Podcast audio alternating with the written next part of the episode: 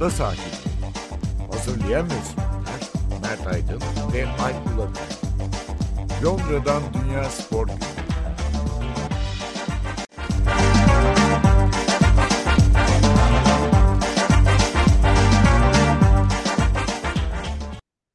Ada sahillerinden merhabalar. Ben Alp Ulagay. Ben Mert Aydın. 186. bölümle birlikteyiz. Bugün neler konuşacağız? Malum futbolda milli takımlar penceresindeyiz. Bir yandan Euro maçları var, eleme maçları var. Diğer kıtalardaki eleme maçları var. Bir yandan da Dünya Kupası 2026 Dünya Kupası'na dair format aşağı yukarı belli olmuş gibi belki biraz oraya değiniriz. Bunun dışında ıı, İngiltere'de ve Avrupa'da böyle bir teknik direktör karmaşası var. Conte'nin ortalığı birbirine katıp Tottenham'ı da bunun içine çekmesi gibi bir ilginç durum söz konusu. Bayern Münih'te ani bir değişiklik oldu. Biraz e, oralara değiniriz herhalde ve hakem mevzu. Yani benim uzaktan gördüğüm Türkiye'de olay tamamen bunun üzerine zaten ama İngiltere'de de bu konudaki tartışma olaylar böyle bir alevlendi geçen hafta. Oraya da bir değiniriz. Ama hepsinden önce istersen şeyle girelim. Bir parça yatıştı ama yani bir hafta 10 gün neredeyse İngiltere'nin sadece spordan bahsetmiyorum. her, her konudaki bir numaralı gündem maddesi Gary Lineker BBC olmuştu yani çok Evet. ac- acayip bir durum. Ee, Gary- BBC'nin uzun yıllardır neredeyse 25 yıldır Match of the Day yani haftanın maç özetleri programının sunucusu yani yorumcusu değil sunucusu olan eski milli oyuncu, gol kralı Gary Lineker üzerinden bir BBC olayı patlak verdi ve yani anca bir haftada falan anca yatıştı ama devamı da var yani. Hani BBC ve Lineker üzerinden bir tartışma devam ediyor tabii. Çok ilginç bir süreçti yani o işte 2-3 gün hı. onun programdaki sunuculuğunun askıya alınması, orada gelen çok sıkı dayanışma yani meslektaşlarının özellikle futbol kökenli yorumcu ve işte çalışanların çok sıkı bir destek vermesi ona falan ve BBC'de gerçekten o cumartesi pazar akşamları çok komikti önceki hafta. Yani böyle sunucusuz, yorum, yorumcusuz futbol özetleri izledik. Yani normalde 1 saat 20 dakika süren program 11, biri 20, biri 15 dakikada bitti. Şipşak. Evet. Yani e, bir daha tekrarlayalım. Şimdi belki herkes tam e, olayı çözememiş olabilir. Sadece maçla ilgili yorumlardan bahsetmiyoruz. Yani e, Gary Lineker ve işte e, eski futbolcu yorumculardan değil. Ayrıca maçları anlatan spikerler de anlatmadılar. E, Yani maç özetleri Premier Lig'deki geçen Doğal cumartesi pazar sesle. e, Doğal sesle verildi. evet, sadece seyirci sağ içinden gelen ses var. Üzerine hiçbir e, spiker sessiz seslendirmesi yok. Çok garip bir durum. Hatta yani olaydan haberi olmayan biri ekrana geçip Match of the Day izlemeye kalksa televizyonda bir arıza mı var falan diye düşünebilir yani. Böyle biri varsa Evet. İngiltere'de. Evet, olayı hani başını anlatalım e, bilmeyen varsa diye. Çünkü Türkiye'nin kendi gündemi o kadar yoğun ki e, herkesin de bu olaydan haberdar olmasını beklemek yanlış olabilir. E, İngiltere'nin şu anda çok e, sert bir e, göçmen politikası var. Özellikle bu tekneyle e, Britanya'ya gelmek isteyen göçmenlerle ilgili. E, ve Gary Lineker bunu eleştiren, ağır bir dille eleştiren bir tweet attı. Ve e, şu andaki e, Büyük Britanya hükümetini, Sunak e, hükümetini neredeyse Nazilerin 1930'larda yaptıklarını uygulamakla suçlayan çok sert bir tweet. Ama bu arada Attı. nazi kelimesini kullanmadı orada. Yani Kullanmadı tweette ama nazi hani, kelimesi yok. Evet. şey Gönderme yaptığı yer belli ama tabii. Evet. be- çok açık açık Hı hı, açık. hı hı. E, tabii bunun üzerine şu tartışma başladı. E, önce BBC'nin şeyin tepkisinden önce genel ülkedeki tartışmayı anlatalım. Bir kısım dedi ki ya adamın e, kişisel yorumudur bu.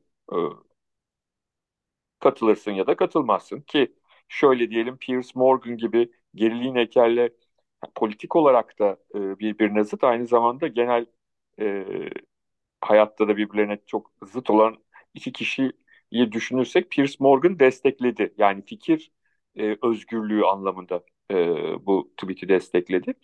E, bir grupta e, şöyle söyledi.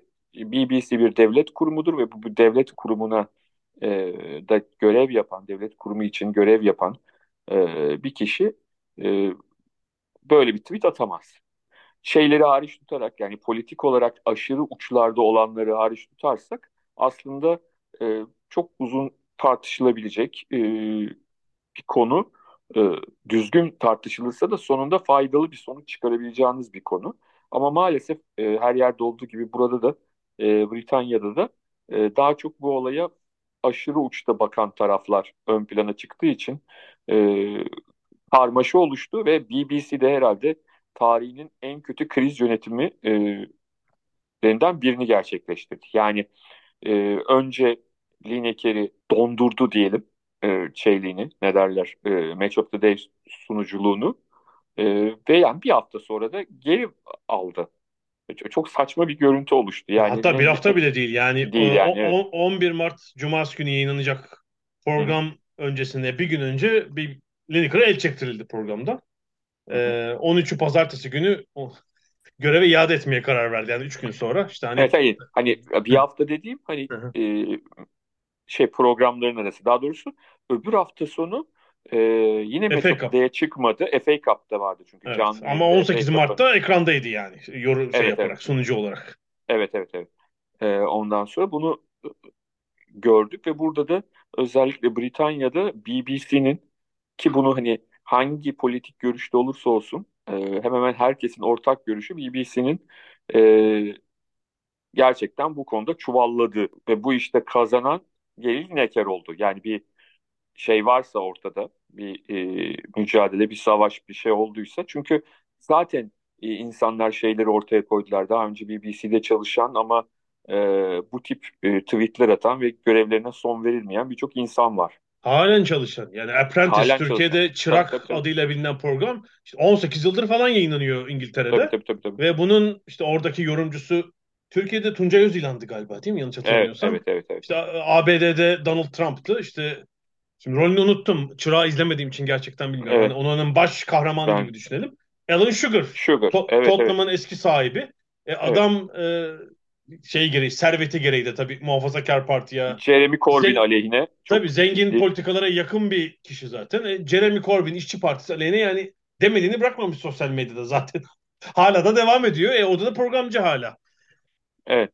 E, böyle olunca tabii ki e, hani BBC'nin e, bir anlamda e, taraflı e, davrandığı çok konuşuluyor. Aslında çok ilginç bir şey var. Benim çevremde de konuştuğum Mesela muhafazakar olanlarla konuştuğumda bir kere katılsın ya da katılmasın e, diyorlar ki e, BBC'nin içi solcu dolu. e, öbürlerine sorduğunda da e, çok muhafazakar parti yanlısı deniyor. E, aslında dünyanın her yerinde olduğu gibi böyle e, garip bir durum var yani. Hani Zaten her... Lineker evet. olayı işin biraz bittiğini aslında arka planında bunun e, BBC Hı. üzerinden dönen bir siyasi tartışma var. Tabii burada 13 yıldır muhafazakar parti hükümeti var. Yani önce koalisyonla evet. ama üst üste beş ayrı muhafazakar parti başbakan gördük biz değil mi? Ee, evet bunların ikisi Cameron, Cameron, evet, Theresa May, Boris Johnson, Liz Truss ve Rishi Sunak. Evet bunların üç tanesi hiç seçilmediler aslında. Yani bir seçim kazanarak e, görev almadı. Theresa May, Liz Truss ve e, Rishi Sunak seçim kazanmadılar. Evet, parti içindeki lider değişimi sayesinde nedeniyle Evet evet bir de öyle bir İngiltere'nin kendine has Britanya'nın e, şey yönet e, şeyleri gereği diyelim kanunları gereği böyle enteresan bir şey var. E, bundan dolayı da bir e, kargaşa var. İşte e, BBC'nin şef editörü Davy'nin Gen, e, genel yönetmeni aslında. Genel, genel müdür. BBC genel müdürü evet. BBC genel müdürünün yaptıkları BBC'nin genel olarak başında bulunan kişinin yönetim kurulu başkanı yönetim kurulu evet. başkanı bir iş adamı olup aynı zamanda e, Boris Johnson'ın seçim kampanyasına bağış yapmış bir iş adamı olması gibi e, acayip acayip durumlar var. E, mesela e, yani BBC'nin içinde yaşadığı durumu anlatan güzel e, makalelerden birinde BBC'den daha yakın zamanda ayrılan 20 yıl çalışıp ayrılan Andrew Marr yazmıştı New Statesman'da. Yani gerçekten BBC'nin içinin çok karışık olduğunu ki Andrew Marr daha sola yakın birisi olmasına rağmen şöyle bir şey yazmamış. Yani hepsi sadece bunların falan diye yazmamış ama içinin çok karışık ve düzensiz olduğunu yönetimin çok net bir şekilde e, yazmıştı makalesinde. E, biraz bunu ortaya çıkaran e, bir şey oldu Gary Lineker'in e, yazdıkları ama senin de başta söylediğin gibi asıl mesele zaten hani beklediğimiz gibi futbolcu e, yorumcuların e, tepkisinde olması. Çünkü hani Gary Lineker e, genelde futbolcular içinde de popüler bir karakter olduğu için e, bunu olmasını bekliyorduk ama diğer taraftan o spikerlerin e, bunu gerçekleştirmiş olması, bu grevi diyelim bence müthiş bir mesaj oldu. Ve ben eminim ki bunların bir kısmı aslında e, Gelin Eker'le aynı fikirde olmayabilirler. Büyük ihtimalle birçoğu değil. Ama e, orada bir e, ne diyelim e, düşünce özgürlüğünü savunma amaçlı yapılmış e, bir hareket diye düşünüyorum. Düşünce özgürlüğü ve BBC'nin oradaki davranış tarzıyla alakalı. Şimdi Tabii, BBC tabii, tabii. bunu içinde tartışarak da halledebilirdi. Yani geri oturalım, bir hafta konuşalım, sen programı yapmaya devam et ama şu biz e, yayın ilkelerimizi, işte Hı hı, çalışan kılavuzumuzu güncelleyelim.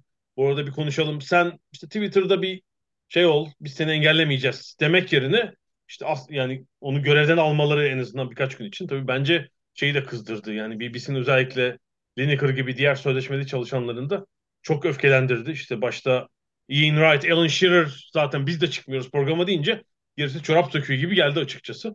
Tabii Ee, tabii. Ya cumartesi günü hem radyoda hem televizyonda çeşitli liglerde görev yapan muhabirlerin de özellikle sözleşmeli olanların biz çalışmıyoruz demesi zaten işi bitirdi yani tamamen. Yani ne radyodan ne televizyondan hiç e, maç programı yayını yapılmaması çok acayip bir durumdu gerçekten. Bu şeyi gösteriyor aslında yani mesleki dayanışma diyebiliriz buna çok rahat. Ee, yani oradaki dayanışma ma- maalesef bizim meslekte de yani gazetecilikte Türkiye'de zayıf kaldığımız bir şey ya bu dayanışma. Tabii.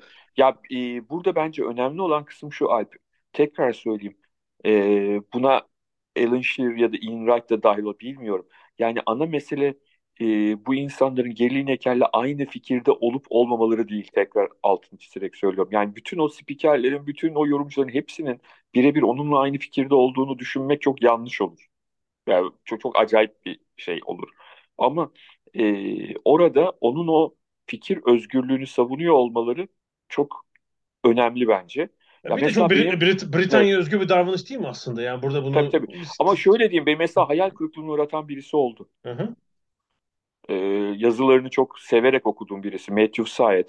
Belki hani e, bunu e, işte "Ö, bu ne bir nasıl konuşuyor böyle falan gibi değil ama işte BBC çalışanı böyle yapmamalıdır falan gibi bir yapması ne bileyim ben ona çok yakıştıramadım. Çok e, sevdiğim e, yazılarını okuduğum bir insan. E, ondan sonra takdir ettiğim bir insandı ama birazcık beni e, hayal kırıklığına uğrattı bu fikirleriyle. Bir de Yani şu var Piers- tabii bu Piers Morgan Hı hı. bile Gary Lineker'in yanındayken yani Evet. Ee, bir de şu var tabii biz sosyal medya çağının çağına girdik, içindeyiz ama buranın kuralları, işte kılavuzları hala demek ki belirlenmiş değil. Bir takım boşluklar var ee, işte yayın ilkelerinde bu tip kılavuzlarda. işte şey BBC, BBC gibi işte 100 Evet. yıllık bir kurumun bile bu konuda çalışanlarına, sözleşmeli çalışanlarına e, ayırdığı yer demek ki bir takım belirsizliklerle dolu. Burada düzeltilmesi gereken noktalar var. Türkiye'de biliyorsun yani en başından beri hiç buna uyulmadı. Ben hani bir kısmına bizzat şahit oldum. Hı. Yani buna Türkiye'deki gazeteler, televizyon kanalları, haber kuruluşları tamamen bu konuda gafil avlandılar. Yani 10-12 yıldır e, haber- haberi çalıştığı yere yazmak yerine sosyal medyada tam paylaşan diyecektim. muhabir, gazeteci, yazar görmekten ya sen bir kurumda çalışıyorsun. Yani haberi önce yazman gereken orası. Tamam yazdığın şeyi anons edebilirsin ama çalıştığın kurumdan önce orada anons ediyorsan büyük bir sıkıntı var yani burada. Benim en başından beri gördüğüm bu. Çünkü tabii Türkiye'deki belli işte medya çalışanlarının reel kazancı yıllar içinde kademeli olarak hatta son yıllarda hızla düştüğü için e, ne yaptı gazeteciler, muhabirler, yazarlar? Yani ben sosyal medyadan bir kitle oluşturayım, onu paraya çevireyim diye düşündü. Öyle bir yola gittiler. Saçma sapan bir hale geldi iş Türkiye'de tabii. Evet doğru doğru. Yani e, Lineker'in de hani tırnak içinde savunmasında hani bu ilkelerin e, biraz belirsiz olduğu, vague kelimesini kullanarak e, belirsiz olduğunu özellikle e, belirttiğini de söyleyelim. E, BBC'nin bu e, çünkü BBC hani şöyle diyelim dünya üzerinde ilkeleriyle yönetilen ender kurumlardan bir tanesi. Hep ilkeler konuşulur. Yani BBC deyince hep ilkelerden bahsedilir. Hep belli kurallardan bahsedilir ama orada da e, öyle bir çatlak oluştu. Rahatlıkla söyleyebiliriz. Evet çok ilginç. Bu arada yani benim neredeyse komşum sayılır. Yani çok yakın e, iki mahallede oturuyoruz. Yani yürüyerek 15 dakika. Lineker'ın evi. E, biliyorsun o 3-4 gün boyunca evin önü kameralar, fotoğrafçılar falanla doldu. Ben de işte bu olayın ilk patladığı cumadan sonraki pazartesi Ee, yani tam nerede olduğunu buldum evin önüne de gittim. Hı. Yani ben gittiğimde ya sen... 13 13 kişi vardı. 13 muhabir, 14. ben oldum. E, şey telefonda, sen miydin? Te- telefonda ben de çıktım. Şey sen miydin önüne atlayarak bir şey yapan falan diyormuşum ben. Dikkatini çekmek için. Başka çarem yoktu falan. Başka çarem yoktu. Şey bu arada tabii çok ilginç. Herhalde işte olay cuma patladı. Cumartesi günü evin önünde kameralar var. Bir Lineker bir otomobile binmedi. Yürüyerek hızlı hızlı koşarak gitti. Ve tre, e, treni, treni kaçırıyorum falan diye en yakındaki tren istasyonuna doğru hızla yürüyordu. Yani çok mantık. İşte hani Lineker, BBC'nin şu anda en yüksek maaş alan çalışanı ya da sözleşmelisi. Ne oluyor? Yani, trene gidiyor yani her gün. Tabii. Bu arada şunu söyleyelim. Şunu, şunu belirtelim. Bizim için biraz e, Türkiye için e, çok uzak bir gelecekte olabilecek bir şey gibi geliyor bana ama BBC her yıl e, yılın bir döneminde e, en çok e, maaş verdiği e, 100 kişiydi değil mi? 100 kişi mi? 200 kişi mi? Yayınlıyor yani. Hani bütün gazetelerde bu çarşaf çarşaf e, bunun içinde radyocular var, televizyoncular var. E, hepsini öğreniyoruz. Yani burada kimin kaç para aldığı e, bir devlet kurumu olduğu için gayet şeffaf ve açıklanıyor. O yüzden de Lineker'in hep birinci olduğunu oradan biliyoruz. Yoksa adamın maaşını başka türlü öğrenme şansımız yok. Tabii kesinlikle. O uzun yıllardır zaten birinci. İşte son tabii, tabii. 2020'de yaptığı 5 yıllık sözleşmeye göre de yılda 1 milyon 350 bin sterlin kazanıyor brüt. Üzerinden tabii vergi veriyordur. İşte mesela 3. sırada Alan Shearer var. Match of the Day'in yorumcusu bu sefer. Onun 450 bin poundlık maaşı var. Yani Lineker diğer çalışanlara göre bayağı yüksek bir maaş alıyor yani. Tabii tabii tabii. Yani, kendisini ve menajerini tebrik etmek lazım bu konuda.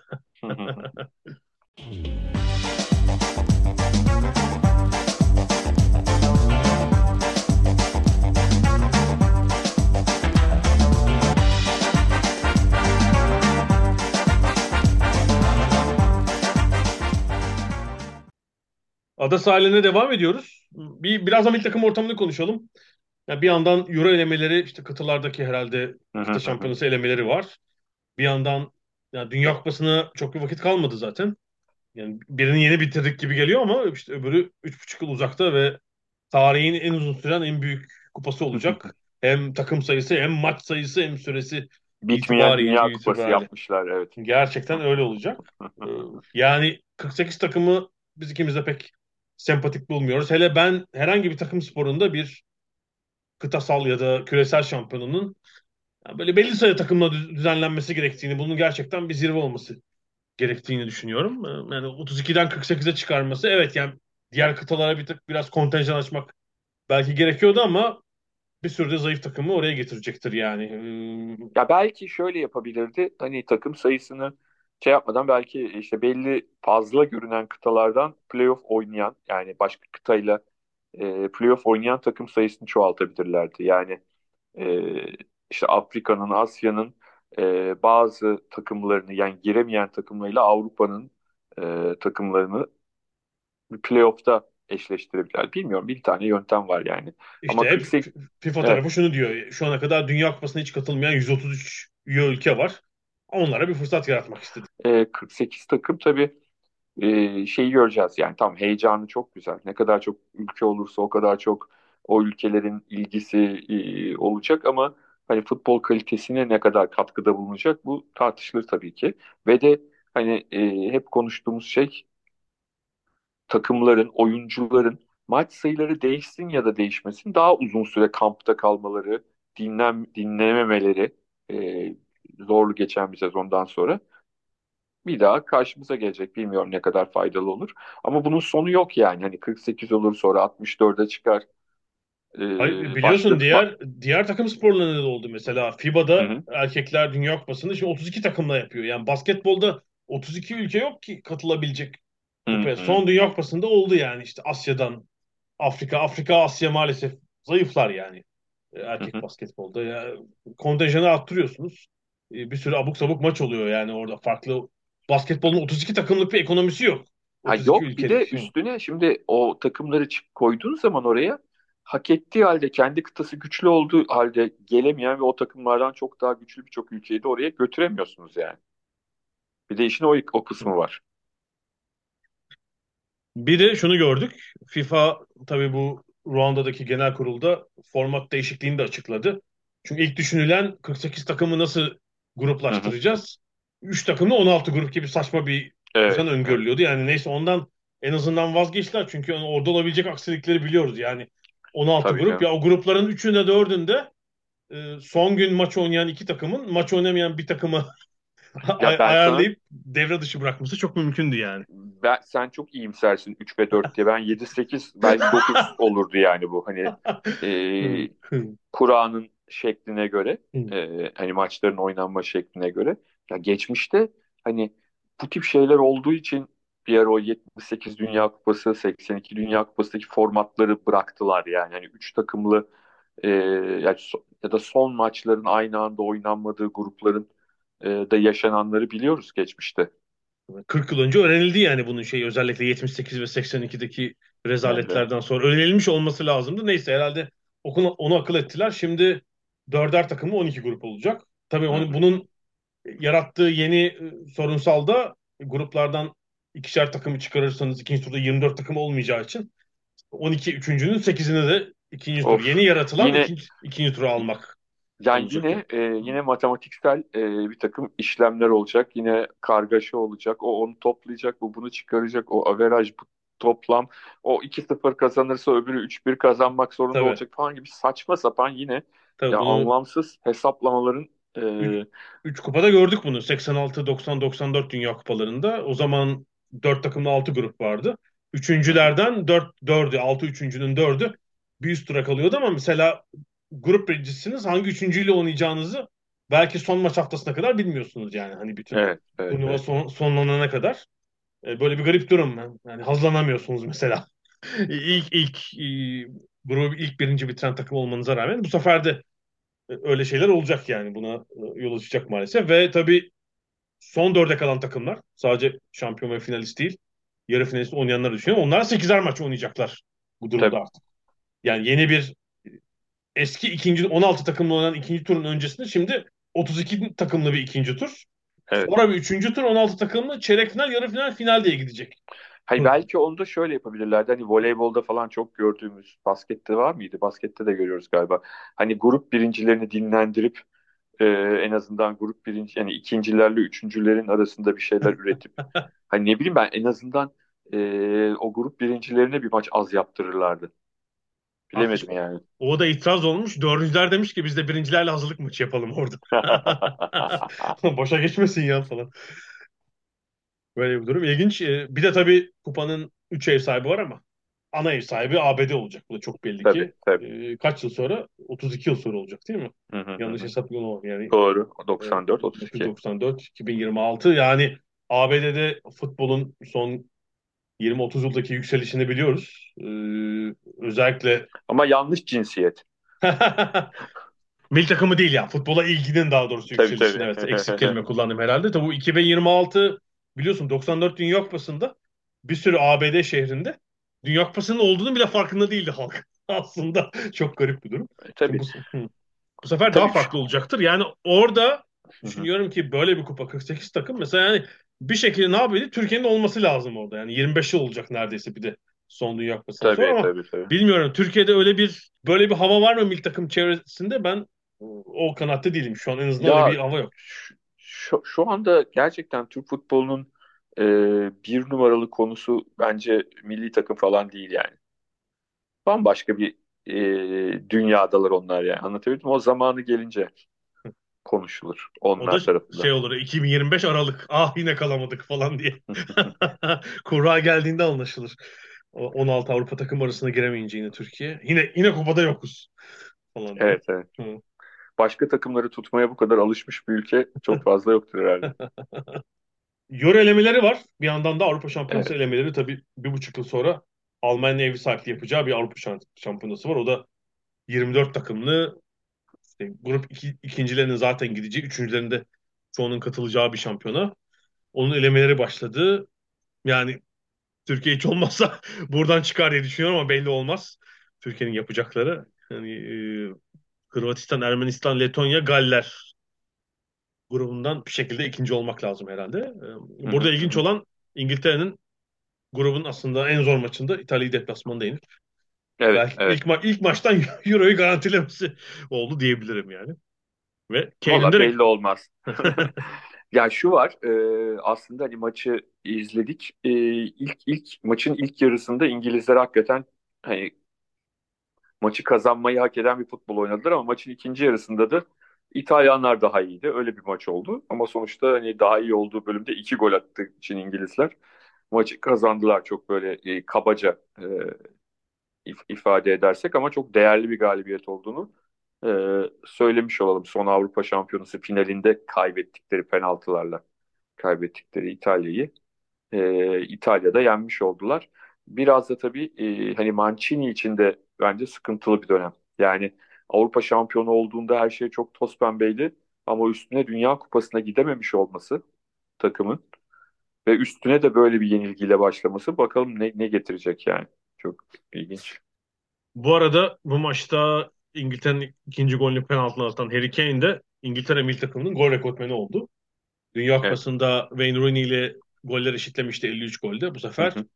54.'yü penaltıdan atarak tek başına rekortmen oldu.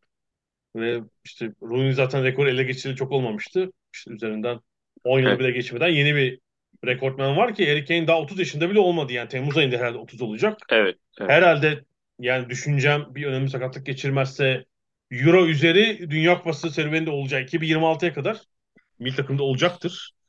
Ee, rahatlıkla herhalde 65-70 değil mi? Oralara gidecek bir Evet. zamanı Şöyle var bir- yani.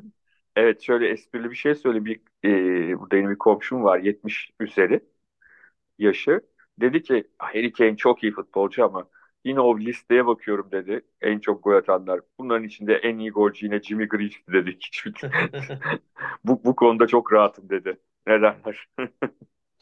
Jimmy Greaves'in daha büyük futbol, daha büyük golcü olduğunu söyledi. Tabii Harry Kane bir de üstüne çok popüler bir karakter. Yani e, hem Tottenham'da hem de milli takımda genelde sevilen, İngiltere'de de genelde e, takımlar üstü bir futbolcu.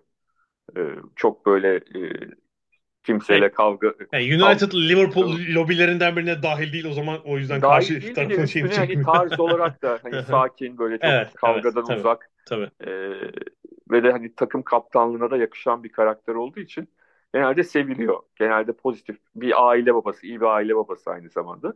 Bu açıdan e, çok sevilen bir karakter. O yüzden de böyle bir şey olmadı hani Arsenal'ler falan attı ama nasıl attı falan diye diyen birileri olmadı.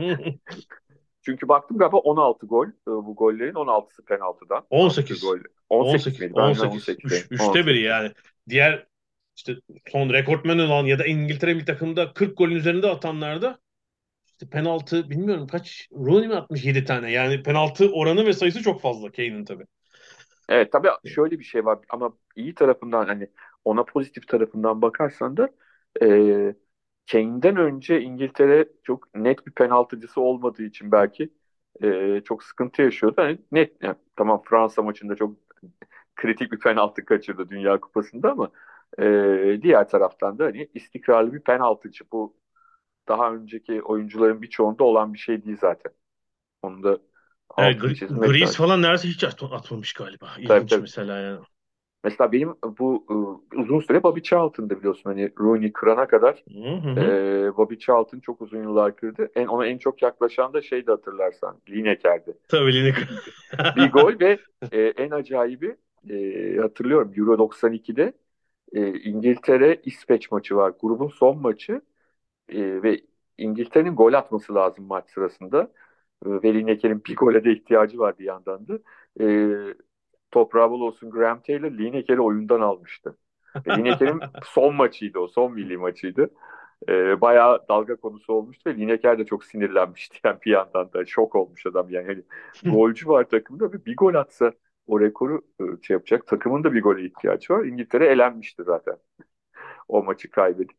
Orada da e, Harry Kane önemli bir. Harry Kane e, şu anda görünen uzun süre e, yerini koruyacakmış gibi duruyor. Hem senin dediğin gibi ona ekleyecektir gol sayısına.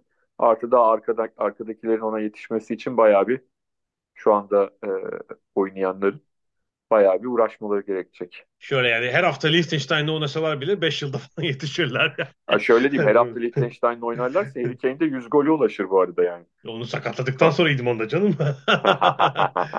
ya şunu gördüm Sky'da. E, şu anda aktif futbolcu olan ve İngiltere milli takımında ondan sonra gol atmış en fazla 4 oyuncunun gol toplamı kadar golü var. E, Çok feci bir durum Evet. yani. Ki o işte Sturridge, e, Walcott hı. falan var yani milli takımda oynamayan oyuncular da var işte. Sterling evet, var evet. herhalde. Hı hı. Üçüncüyü unuttum şimdi yani. O kadar açık farklı önde ki hepsinden. Yakın dönemde yakala- yakalanma olasılığı pek yok. İşte üstelik muhtemelen farkı Ya açmaya şöyle devam olur. edecek. Bizim bizim 2186. programda böyle dersin sen.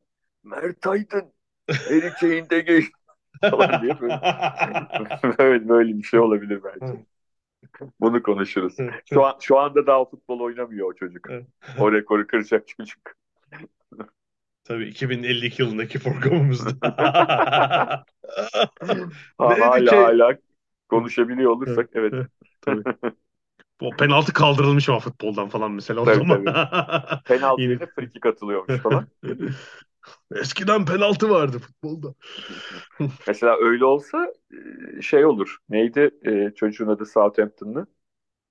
Ward-Prowse. Ward-Prowse. E, penaltı yerine friki katılsa o kazanır yani. Olabilir gerçekten. Peki Euro elemelerini takip edeceğiz. Özel bir şey olursa zaten konuşuruz önümüzdeki haftaya da haftalarda.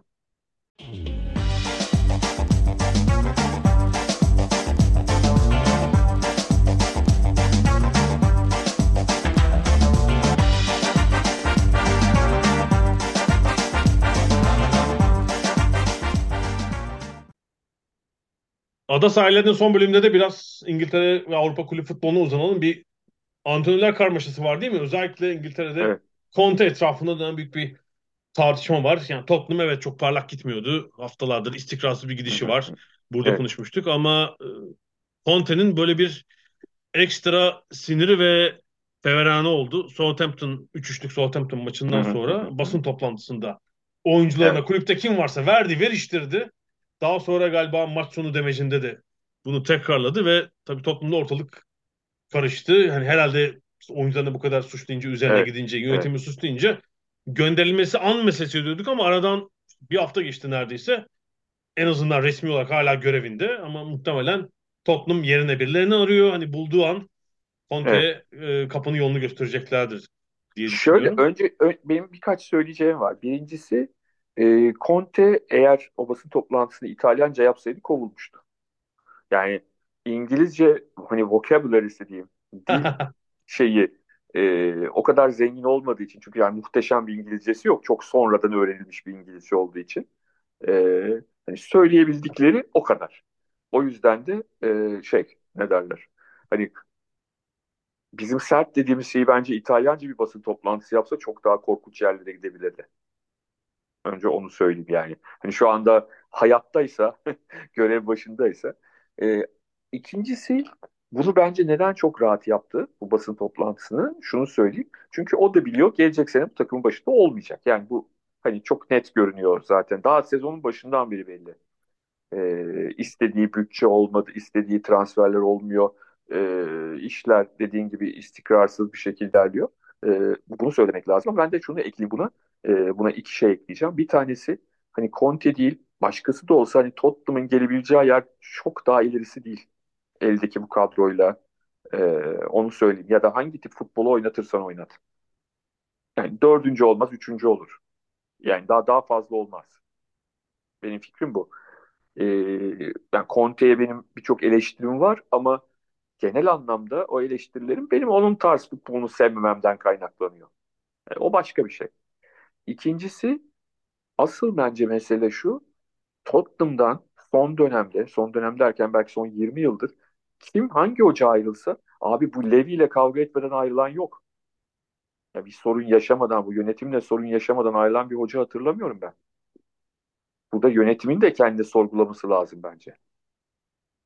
Ya bunların hepsi mi bütün bu hocalar mı kötü? Yani Pochettino gitti ya. Bu takım hayalinde göremeyeceği Şampiyonlar Ligi finali oynattı adam ya. Tottenham'ın da bir kendine çek bir düzen vermesi gerekiyor. Öyle söyleyeyim.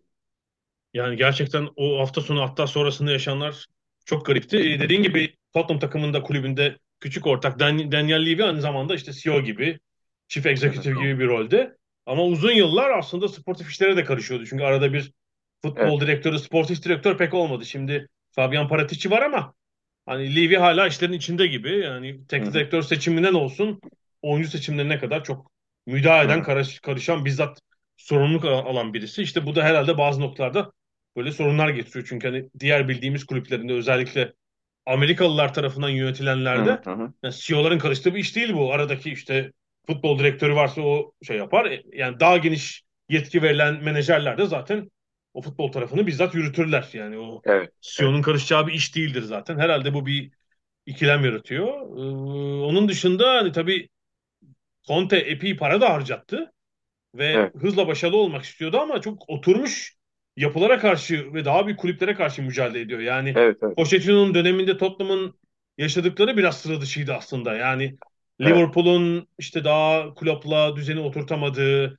City'nin henüz Pep'le çalışmadığı dönemin öncesi. United'ın biliyoruz zaten bir uzun yıllar Sir Alex'in e, mirasını aşmaya çalıştı falan. Hani Arsenal'da düşüş dönemi biraz ona denk geldi. Şimdi e, bu diğer kulüpler tekrar yükselişte. Tottenham eski başaltı pozisyonuna dönme durumunda. Yani para harcasanız da bazı şeyler hemen olmuyor. Bunun sabırsızlığı ve yarattığı bir sinir var herhalde. Hı-hı. Yani bu yıl yani dördüncü bile riskte zaten. Evet yani çünkü Conte'nin özelliği hani teknik adamlığa başladığından bu yana bakıyorsun. Hani gittiğinde takım bir takımı şampiyon yapmak. Yani, Juventus'ta, Chelsea'de, Inter'de değil mi? Hep böyle. Tabii. Yani şimdi böyle olunca e, Tottenham'da istediğini yapamamış olmak onu e, rahatsız ediyor. Kendince bir takım güçler arıyor ama hani dış güçler değil ama iç güçler arıyor bu konuyu engellemiş olan. Ama tekrar söyleyeyim e, Tottenham'da her giden hoca e, yönetimle kavga edip gidiyorsa yönetimde de bir sorun var demektir. Hocalarda sorun yok anlamında söylemiyorum.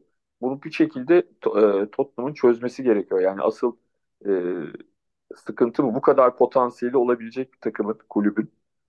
E, hani parayla ilgili bir sorunu olmayan, e, yepyeni bir stadı olan, çok ciddi bir taraftar e, grubuna sahip olan bir kulübün bu noktada olması, daha doğrusu bu noktayı aşamıyor olması e, acayip. Çok ilginç evet. Şimdi Conte'nin yerine kimlerin, yani bir sürü isim zaten anılıyor. Anılanların biri de bence Almanya'daki durumdan dolayı. Çünkü Almanya'da da değil mi? Perşembe gecesi mi oldu? Şak diye bir evet. E, görevden alma oldu ve Bayern Münih zaman zaman geçmişte de rastladığımız üzere hı hı. E, Julian Nagelsmann'ı apar topar kovdu. Yerine Thomas Tuchel'i getirdi. e, bence şöyle bir konuşma oldu. İşte evet. şeyler oturuyorlar. Hani hayal ediyorum. Rumenige, Beckenbauer, Kaan, Kaan, e, Hönes, e, Kaan, e, Salihamidzic falan bütün o grup oturmuşlar. Biri diyor ki hangisi bilmiyorum. Abi diyor biz diyor Nagelsmann'ı böyle şak diye bir kovalım. Herkes bir sarsılsın ne oluyor desin. Sonra şak bir daha kovalım. Birisi diyor ki, diğeri diyor ki abi yerine şak diye Tuhel'i getirelim. Herkes bir daha bir sarsılsın. Sonra ne konuştuklarını öğreneceğiz artık yaşadık, yaşadıkça. Tuhel de kovarlar mı bir maç sonra falan bilmiyorum. Ya çok Bayern Münih tabii dünyanın böyle herhalde en devlet devlet gibi olan kulübü olduğu için çok şaşılacak bir durum değil. Yani kurum o kadar kişilerin önünde bir ki Bayern Münih yapısında.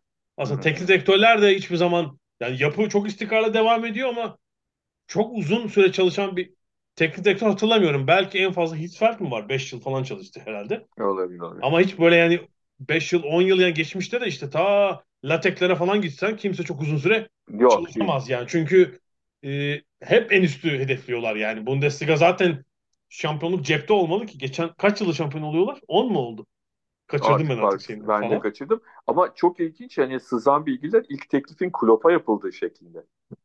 O da çok acayip. E, doğal evet yani. E, Tuhel biraz daha çünkü çalışması zor bir adam. Şimdi Klopp Bayern Münih e, şeyine istikrarına, kurum kültürüne daha uyar bence öyle o tabii, tabii, o tabii. zihniyette Ama... bir adam. Ama tabii şu, şu durumda mümkün değildi yani.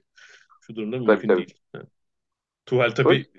Yani İngiltere'ye dönmeye çalışıyordu yani bir büyük kulübün kendi de peşindeydi falan. Tabii ki atlamıştır balıklama. tabii tabii ama işte o e, onun o zaman zaman e, başarılıyken bile ayrılması nedir Hı. olan kulüplerden başarılıyken başarılı başarısız bazı Chelsea'de son dönemde başarılı diyemeyiz ama sonuçta Şampiyonlar Ligi kazandırdı. E, Paris Saint Germain'den işte Dortmund'dan hepsinden ayrılması neden olan o e, hafif e, geçimsiz kişiliği e, ya da şöyle diyelim belki karşı taraftaki yani Bayern Münih'teki yöneticilerin o eski büyük futbolcuların onu e, isimlerine duyduğu saygı belki bir takım şeyleri yapmasını engeller bilmiyorum. Bence bu değişikliğe en az sevinen kişi Pep Guardiola olmuştur diye düşünüyorum. Yani çünkü bence Nagelsmann'la evet, çok parlak bir Bayern Münih yoktu. Yani kötü değiller Doğru. tabii zaten işte Almanya'da her zamanki senelerden biri olmasa da işte zirveye yakınlar. Sonuçta Şampiyonlar, Şampiyonlar Mbapp, Ligi'nde ellerini evet. kollarını sallayarak çeyrek finale yani, geldiler ama şimdi tam çeyrek evet. final öncesi bir de milli maç arası var. Şak diye teknik direktör değişiyor yani. Belki... Ve de hani Pepe en ters gelen hocalardan bir tanesi. Evet, yani. ve bu senin kilit eşleşmesi yani. Buradan çıkacak takım belki işte şeyi belli edecek turnuvanın çünkü bunun galibi muhtemelen Real Madrid'le oynayacak falan yani hani böyle bir ortam bence en az sevinen kişi olmuştur. Doğru. Bu arada tabii Şampiyonlar Ligi e, kurası da çok acayip oldu. Yani öyle oldu ki Üç favori e, aynı tarafa düştü değil mi? Düştü ve hani şey yok ne derler iki aynı ülke takımı final oynayamayacak bu sefer. Bu kuradan böyle enteresan bir sonuç çıktı. Ee, diğer taraftan da çok komik yine bir e, Chelsea'li komşu var. Kura sabah dedi ki üç takımı istemiyorum dedi. Bayern Münih, Real Madrid, City dedi. Sonra akşam karşılaştık. Abi üçü de çıktı dedi ya şaka gibi dedi yani.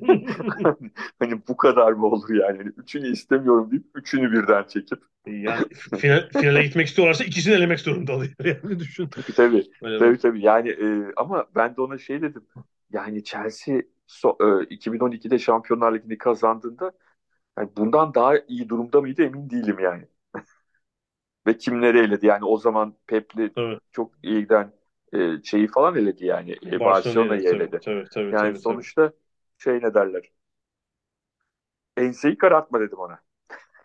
Ama içimden de güldüm yani. Evet, hani tabii. bu kadar mı bahtsızlık olabilir? Ya diğer kanattaki dört takım için de büyük fırsat bu arada. Çünkü yani tabii, orada Avrupa'nın flash takımı Napoli var.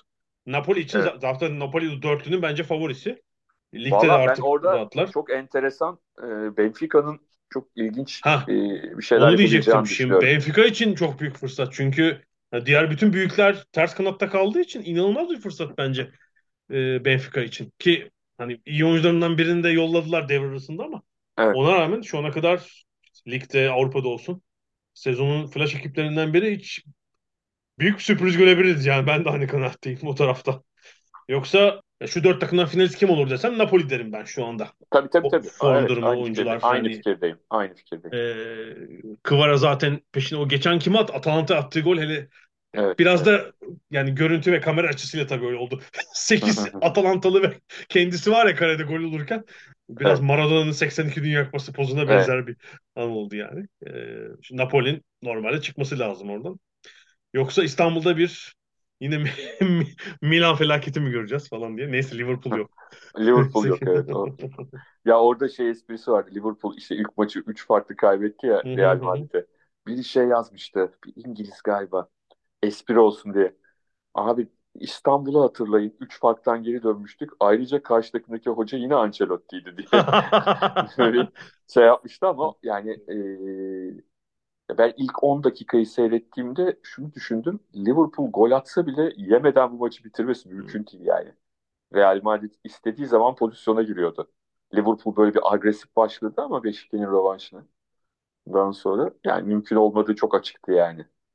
Yani ilginç bir önceki programda konuşmuştuk. Hani 7-0'ın ne kadar anormal bir sonuç oldu United karşısında. Tabii, Gerçekten tabii, tabii. An, ne kadar anormal olduğunu sonraki iki maçta gördük. Yani Bournemouth'in ilgisi üstüne Sıradan Doğru. bir Real Madrid maçı yani hiç e, eski Liverpool'un sahada olmadığı çok belli. Ya o Liverpool hani bazen oluyor ya büyük kulüplerin bir, bir sene pas geçme hakkı olur. Biraz onu kullanıyorlar ama seneye e, hiçbir mazeretleri kalmadı. Yani hani bunca yıldır e, Klopp geldiğinden beri Klopp'un ilk bir iki senesinden sonra her seneyi şampiyonluk adayı olarak e, geçirdiler. Bu seneyi böyle bir pas geçmiş oldular ama doğru rotasyon, doğru şeyi, rotasyon demeyelim, doğru e, hareketi yapmazlarsa transferde şurada burada sene sonunda e, seneye kimse aynı sempatiyle bakmayacaktır. Tabii bu kadar teknik direktörü saydık. duayen Roy Hudson'a değinmeden bence olmaz. ya Crystal Palace'ın sanki yani kulüpte böyle bir dolap var içinde. Çekişle kırıyorlar Roy Hudson çıkıyor içinden. böyle bir durum söz konusu. Abi gel falan diye. E, 76 yaşında olacak bu yıl. Henüz olmadı. Evet, evet. Yani herhalde Avrupa'da üst liglerde şu an daha yaşlı bir tek sektör yoktur diye düşünüyorum. Yani evet Vieira 2021 yazında planlanan kendisinden beklenen şeyi yapamadı. Özellikle bu sezonun ikinci yarısında yani yılbaşından beri kötüler. Ama hani buna yanıt ve acil önlem Roy Hudson mı olmalıydı bilemiyorum gerçekten. Ya şunu düşünmüş olabilirler. Yani gerçekten çok acil bir şey var ve hani şimdi e, uzun vadeli konuşacakları birini bulmak için de vakitle vakit lazım diye düşündüler muhtemelen ve o yüzden de hani kulübü bilen tırnak içinde ligi bilen yöreyi bilen falan değil mi? Yöreyi Yöreyi. bilen. Yöreyi bilen. bilen e, oyuncuları da bilen bir de üstüne e, aslında çok mantıksız bir şey değil anlık bir şey için yani. Ha ne olur sonu onu bilemiyorum tabii. Hani Roy, Roy Hudson hakikaten artık espri konusu oldu İngiltere'de. İlginç göreceğiz. Evet sanıyorum 186. bölümün sonuna geldik. Bir sonraki bölümümüze kadar e, görüşmek üzere diyorum. Hoşçakalın. into the future, spreading your light wherever you are. Ada sahilleri. Hazırlayan ve sunanlar Mert Aydın ve Alp Ulagay. Londra'dan Dünya Spor Günü.